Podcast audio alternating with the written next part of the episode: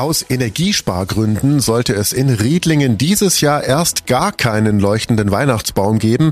Jetzt steht aber doch einer beim Rathaus und das ist der wohl erste E-Weihnachtsbaum der Welt. Und die Energie, die er für seine Lichter braucht, die erzeugt ein Fahrrad. Ein Weihnachtsbaum also, der nur leuchtet, wenn vorher in die Pedale getreten wird. Michael Ecker von Nepomuk Bikes in Riedlingen. Das ist ein Lastenfahrrad, das hat äh, im Hinterrad einen Pedelec-Motor. Der Pedelec-Motor speist eine Batterie und aus der Batterie wird der Weihnachtsbaum beleuchtet. Da sollen sich Leute treffen und reden, die sollen Spaß haben am Treten, die sollen äh, Zeit haben zum Nachdenken, manche sitzen auch drauf und lesen. Ja, man kommt ins Gespräch.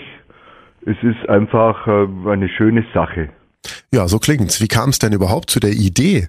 Dieses Jahr fällt der, der Weihnachtsmarkt aus. Man hat halt nach Alternativen gesucht, wie man Leute in die Innenstadt bringt und Gespräche zwischen den Leuten zustande bringt. Und wie sind Sie dann ins Spiel gekommen?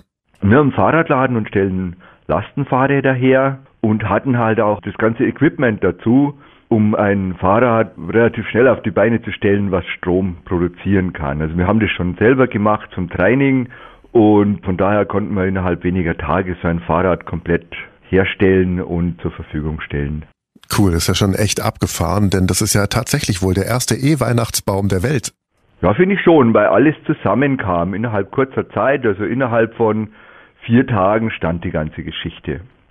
Das Fahrrad steht am Rathaus unter den Arkaden, da ist es überdacht, kann man auch bei Regen oder Schneefall drunter sitzen und der Weihnachtsbaum ist daneben, den kann man sich dann anschauen. Super, vielen Dank Michael Ecker von Nepomuk Bikes in Riedlingen. Der E-Weihnachtsbaum, der steht also noch bis Heiligabend beim Riedlinger Rathaus. Alle Infos dazu gibt's natürlich auch nochmal zum Nachlesen auf donau3fm.de. Ich bin Paolo Percoco, vielen Dank fürs Zuhören, bis zum nächsten Mal. Donau3fm, einfach gut informiert.